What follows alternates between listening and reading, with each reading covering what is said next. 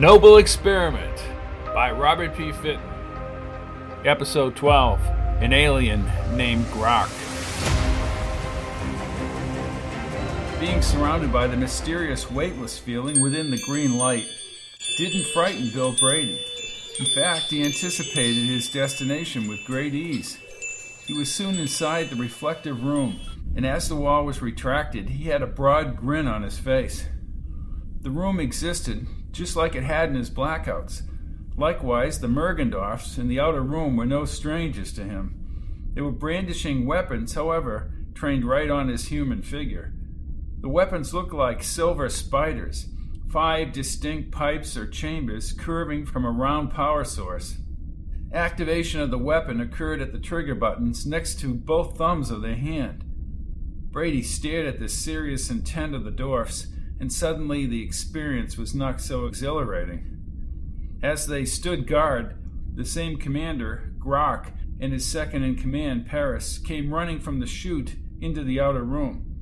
They looked over to Bill Brady, human being, standing in the other room with his hands on his hips. Commander Grac, he said as if he already knew the commander. I must say you keep your age very well. Brady wondered if Grac saw the resemblance between Brady and his ancestor Hank Brady. Grac looked mystified. He motioned for the dwarfs to lower their weapons and shouted out several words imperceptible to Brady. Devesmi, Ichim, Blosnak. Devesni, Ishim, Brosak.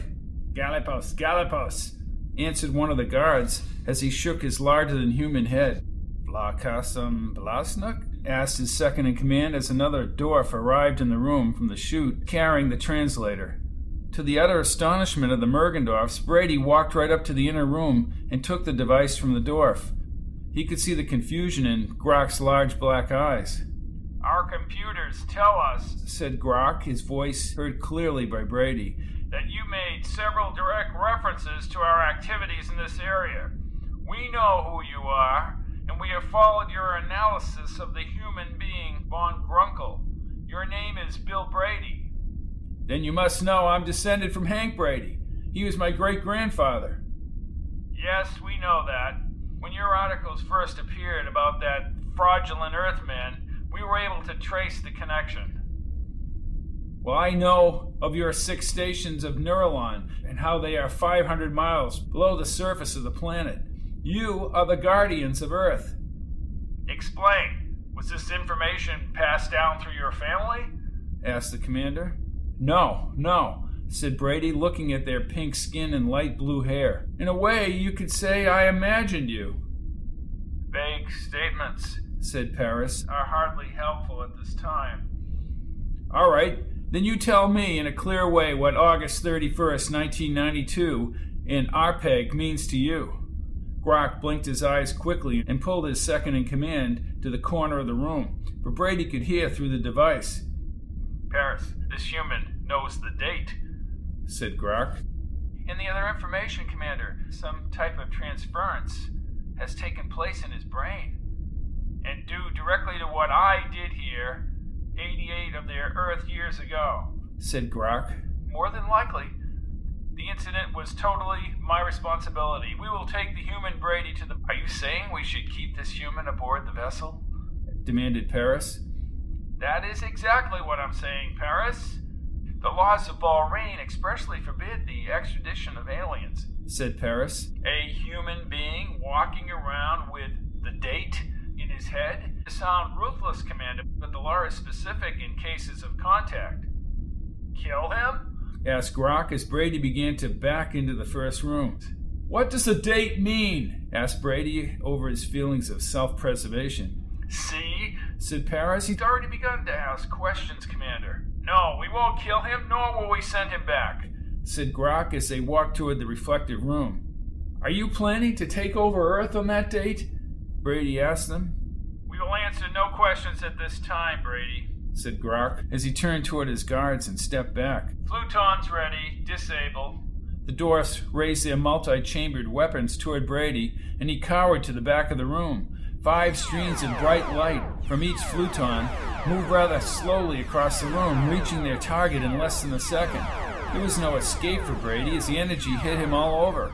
paralyzing his nervous system painlessly. With a slight smile on his face, he fell to the floor. Bring him to the conversion area. Prepare a team for morphological transformation. Brady was kept unconscious during all the phases of the transformation. In a series of steps taking weeks, the medical personnel aboard the vessel altered Brady's body. In its place, he had the outward appearance of a Mergendorf. He counted three Earth weeks, according to the Mergendorf, from his encounter at Peace Mountain. Bill Brady slowly opened his large, brown, black eyes. A female dwarf was sitting on the edge of the bed, and she arose as he sat up. The hell's going on here? asked Brady as he looked around the room. Your human body has been altered into a Mergendorf body, the exterior only. What? He shouted and he looked at the dual thumbs on each hand. He reached upward and felt the fine blue hair on his head, and he ran his hand across the connecting brows. How did you do this? This isn't possible. And how am I able to hear you? One question at a time, Brady. The hearing has been accomplished by the placement of a processor in your spinal cord, coordinated with your brain to provide, shall we say, supplements your speech ability. We can hear you and you can hear us. Unbelievable. This was accomplished in 10 separate operations. We are quite proud of the detail. You have the best features of the race. A villager from the northern Middle Hills, she said, handing him a mirror. Good looking? He smiled, looking at his mouth. The white teeth plate was firmly in place. I must leave now and notify the commander you are awake, said the female as she walked to the round doorway and it opened like an iris. A young dwarf of command rank was standing outside, and he exchanged imperceptible words with the Edorf. The dwarf walked inside, and the door closed. My name is Antovian. I am the director of this vessel. The what? I determine the vessel's course. You mean navigator? If you will. And as I said, my name is Antovian. He said as he put his hand on Brady's shoulder. This is the greeting of my people. It is like your handshake. I take it I'm not going back to Earth. I think you can answer that question for yourself, Brady. The operation has been done in order to transition you into our world. Swell, said Brady as he looked around the room. The rest of my life with you people. Look, not that a few months, even years, might not be interesting, but how can I possibly live among you in this law? What is this law of Volrain? Cannot answer that question right now. You will probably be taught he said with a touch of sadness in his eyes. I can feel for you, Brady. Having to leave your own people, their ways and customs for a new life. I can only tell you that you must make the best of what happens to you. Take advantage of the opportunities that come your way. What do you mean? Haven't they told you about the date? No, no, I just woke up. You mean August 31st, 1992. Then I don't know anything about it. I'm sorry. I thought the commander might have spoken to you. He said as Grac appeared in the doorway. The director stood as his commander came over to the bed. That will be all, Dwarf Antovian. Yes, Commander, he said as he turned to Brady. I will be back to see you again, Brady. Yes, nice to have, he said as the dwarf left the room. Have met you. Edorf Suskwa tells me that your human bodily functions read normal. Do you feel any ill effects? Edorf Suskwa? Yes, the supervising doctor, as you might say, said Grac. Are you feeling well, despite the reading? You cut me up like a piece of sculpture and then ask if I feel all right? Very typical of your race, yes. Excessive reactions, runaway order. You found a better way? While the fundamental law is not strictly enforced by those in the perimeter, we do recognize it as yielding in truth and purpose. What does your fundamental law say about changing a human into a dwarf? The change was done for your own good. You could hardly function in our society looking as you did. Then you are bringing me back to Mergendorf. No, no, no. No one ever goes to Mergendorf. You come from Mergendorf, and now you tell me you can't even go back to your own planet. That is correct. The elders are the guardians. The elders require your presence, Brady. They know what is best, and we will follow. This vessel is in a guarding status over the Earth stations. We are the last vessel to leave your planet. The stations have been abandoned completely. I just don't understand any of this, confessed Brady. Brady, your race is becoming sophisticated in many ways. we would soon be detected in our guardianship status, said Grac as he moved his arms across his chest. Right. I have questions, Grac, Brady told him. That is why I have come to this conversion area. I want you to know about the blackouts I had. Why did I see everything my great grandfather saw? I'm afraid that again is my doing. The memory synthesis had never been used on humans. I did not want to kill the young boy. He was an innocent party to all that had happened. I ordered the memory erasure so they would forget. It is used against dwarfs who do not follow the laws of Volrain. I can understand that, but what exactly happened? Hank Brady was expressing great indignation at the death of the boy. A human, like a dwarf, has a number of hormones that flow freely when anger sets in. The reaction of our synthesis with those hormones produced some kind of genetic transference. Transference? How's that possible? I don't know the terminology myself. I was told by personnel aboard ship that the memory patterns were produced in specific genes. Apparently, the buildup of strong emotion triggers that memory through hormones. I thought I was going insane. I regret that very much. It was all done under my orders and against the law again. You're quite a maverick, Grac. Maverick? Just an Earth term. Has any of your line experienced blackout symptoms? I never heard of it, and I'm the last of my line.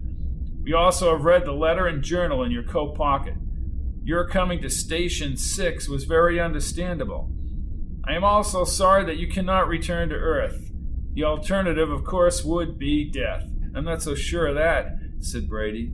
You should consider yourself fortunate, Brady. Your societies on Earth are all impulsive and obsessive in their pursuit of abundance.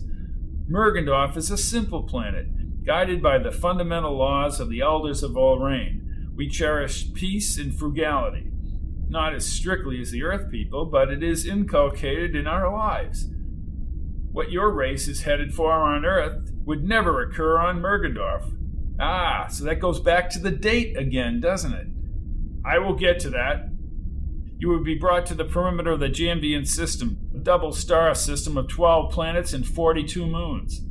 Oh, I've always wanted to go there, said Brady, but I never could afford it, he said with a half grin. Grac had little use for his sense of humor and continued. You Earth people have called the Javian sons by another name. In your ancient legends, Castor, the Gemini twins, Pollux and Castor. And the perimeter? The perimeter is a vast protective network surrounding the entire system. And what about Mergendorf? Mergendorf is the fourth planet, although we do have dwarfs on the other planets. Purely for defensive purposes, mind you. And if you will forgive my forgetting Astronomy 101, how far is that from Earth? Approximately 47 of your light years. Oh boy, said Brady in frustration, moving his large body around so he was sitting directly in front of Grac. You must tell me about the date, Grac. Yes, yes, the date, said Grac as he turned his back and started to walk around the room very slowly. Please listen closely to what I have to say. It's extremely important. I'm all ears, Commander. Your Earth is a typical planet. Typical planets compose only 3% of all known planets. There are stagnant planets where life forms do reach an intelligent level. 20% of all planets are stagnant. What's so typical about Earth? It's cyclical. What do you mean? It means if unobstructed, free from all interference, everything evolves to a certain point Noralon is on an inevitable course with the War of Undoing. War of Undoing? he questioned, as he did not believe what the dwarf was saying.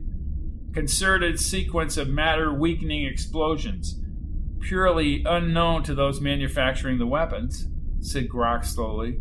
An extension of your nuclear age, which lasted 40 years.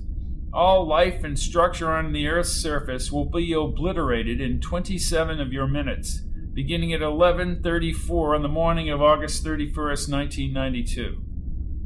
If you are trying to scare me, Grac, I am not, he said honestly. Cracks of unimaginable width and fissures running the lengths of hemispheres will appear from the fire and heat of the initial vaporization. Magma and lava will explode furiously as sections of your planet are engulfed in a remodeling process. The scenario has been placed together in rough form. Some parts are missing, but it has essentially been deciphered. But the most important word, the word that will initiate the destruction, is the arpeg. We do not know its exact meaning, but it has taken us 300 years since we landed on your planet to acquire this information. Well, this is ridiculous. We can't develop such power in 30 or more years. And besides, scientists would know the information. It will never be tested thoroughly. But you just don't wipe out a planet without a trace. You have never witnessed the pre detonation of a planet. The matter weakening chain spreads outward in a ring from the blast, joining the other detonations. We saw it happen on Levian 3, and it's happened on Cetus 4. The elders forbid tampering with your history and your Earth. Earth's history and accomplishments will all be destroyed. Your race's existence has been but a noble experiment that is about to come to an end. I don't understand how this could happen, said Brady. The War of Undoing, the essential essence, what you call the strong nuclear force, it's created between the essence of 14s and 19s. I don't understand. You call them mesons and nucleons. 14s must be within the diameter of a proton or neutron, what we call 7 and 5 essences. For an exchange to happen, if the essences can get this close, the exchange does occur. The particles will bind. If they are farther apart, the essential essence will be too weak, and other forces will move the essences apart. The formation of essences require a great deal of Gronfeld energy, like what is found in the stars. If you're trying to scare me, Grac, with things I don't understand, I am not. And you dwarfs are just going to stand by and let it happen, asked Brady. While we may not be strict adherents to the fundamental law, we still believe in its tenets, and that law dictates compliance to the fundamental law concerning the actual flowing of a history of a planet. If we have interfered, it would mean death to everyone on this vessel. The death of your vessel, Grac, against the death of my world. I would say that's more than an equal trade. Brady was becoming convinced that Grac was telling the truth. It is out of my realm, said Grac. The law is ancient and unyielding. I cannot, as much as I would like to, defy the law. Whose law? I don't understand this foolishness. The law is written and upheld by the elders of Lorraine. I don't care about your law. You destroyed that renegade ship. I remember it. 88 years ago. If you're so peaceful, haven't you violated your own laws? No, defense is vital to the principles of Lorraine. It sustains the principles of Lorraine. You see, defense is separate from the planet itself, it originates from the perimeter. I don't care about your laws. You have the ability. Use it and save my planet if this war of undoing is going to happen. Brady stood and walked for the first time over to Grac. You seem to blame me or the Mergendorf for what your planet will reap upon itself. You do not understand us, Brady. Society must digress to sustain itself, digress to frugality and the simple life. Damn your simple life. Damn your laws. People should do what they want to do. You fools can't see outside your own stupid laws. Can't you even think for yourself? Can't you even see the value of life over laws? Worlds will remain to take the course they wish. You will see that in time, assured Grac as he turned away. Yeah, free to destroy themselves. Their worth as beings in the universe will be wiped from view, as if they never existed. But that doesn't mean anything to you, does it, Grac? Grac pushed a button on his belt, and three security dwarfs rushed in from the outside. They had weapons and looked ready to use them at his discretion. Yes, Commander, asked the tallest dwarf. Bring Brady to his new quarters now. Under guard, eh, Grac? asked Brady. Grac turned and looked at him for a few seconds and then left, not willing to discuss anything more with his displaced human. Days had passed and Brady was still inside his quarters. They had given him the contents of his suit, including the worn blue notebook he had used as a reporter. Over the days, he had learned to write with his new hands and used the Mergendorf version of a pen, a wide bar held by the thumbs with an outer loop holding the ink, which descended to a point. Brady's Journal, 35th day aboard this vessel. Another day, as far passes aboard this rigid an unyielding vessel. As a reporter, I feel compelled to transcribe my thoughts. After years of categorically denying the existence of extraterrestrials, I sit in a cabin on an alien ship soaring through space. From my world, I can see the universe before me. So much out there, so many worlds, billions of creatures all striving for existence. I am convinced now, in the light of the laws of Volraine, that the prime right of all creatures should not be the right to destroy themselves. Self existence must be paramount. But the Mergendorfs do not seem to notice this fact. I thought at first it was just stubbornness. It goes further than pure obstinance. The laws of Volraine, the simple and peaceful life, are thoroughly embedded in their minds, as self existence is in mine. My thoughts, all my thoughts, consuming every waking minute and hour, are concentrated on breaking their dogmatic attitudes. I gaze through the telescope they have given me. I zero in on the sun, now a mere pinhole of its former shape, and I assure myself that I will act. I have to act. I must get back to Earth and warn everyone of the war of undoing that will happen in less than 29 years. I think, I constantly think of Lorna back on Earth, and I pray that she's recovered from her gunshot wounds. She was right. Violence begets violence. Perseverance, Warner. There was a momentary disruption in the force field around Brady's room. He turned and stood as the field resumed its bright violet hue. Standing in front of the field was the ship's director, the dwarf, Antovian. Unlike most of the dwarfs, he was smiling broadly. You're the director, said Brady as he closed his notebook. It's good to see you. I don't have much company. I thought as much, said the dwarf, but his words did not originate from his mouth. He was speaking telepathically as he put his hand on Brady's shoulder. I have come to assist you in returning to your planet. Your words, you're not speaking. I am a dwarf who can speak telepathically, he said as his mouth was motionless. Please, over to the window, Brady. Say no more. Your thoughts will be read by me. Brady looked at him skeptically and then concentrated. Do all dwarfs have this ability? he thought. No, there are those related through the generations carrying this ability. My abilities are unknown to those aboard this vessel.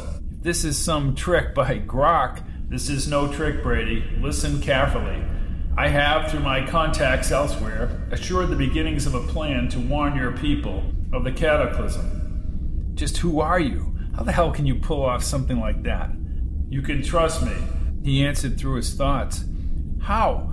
thought Brady, and he shook his head. I'm at wit's end, Antovian. My whole world will be wiped out, and nobody on that world knows anything about it. From what I've found of the dwarfs on this ship, they're entrenched in their own laws. I mean, I don't know if I can trust anyone. We will be approaching the perimeter very soon. In the meantime, this area of space is filled with renegade small attacking crafts with high speed and maneuverability. And you dwarfs engage them in defense of Volraine, am I right? Yes, the elders have prescribed the area surrounding the perimeter, 4,000 of your miles. This is the boundary. Violation by anyone other than the dwarfs means death. Therefore, they argue, our civilization is kept pure and no extenuating circumstances, and you agree wholeheartedly. No, I do not agree. That is my point, and that is why I am helping you. Just what is the so called law of Volraine? Brady wanted to know. There are six basic edicts.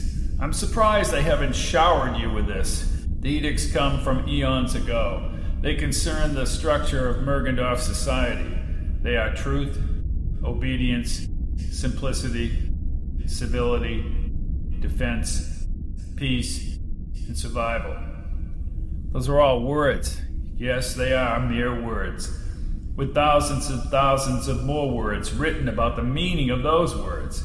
The one truth that you should remember is this the elders proclaim that obedience is the key to a good life, and they have their memory machines about the planet to ensure obedience. Obedience leads to a good life, a life that is proper in simplicity and lack of excess. It is civil in structure for its own survival. The eldest way of life will be defended to the death. Peace, therefore, is a highly desirable goal, which is almost as close to existence itself, and the survival of the society Volrain.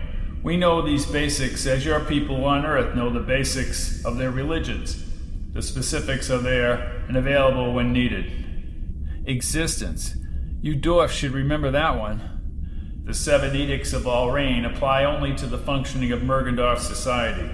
I have tried to tell you that I don't agree with them. I can understand your deep resentment toward this order, but it has existed from a time so long ago that even the Mergendorf cannot comprehend it. And you ask my trust. Why do you care about me, anyways? thought Brady. You don't understand. You are a salvation to me. I have been trapped in this society of conformity.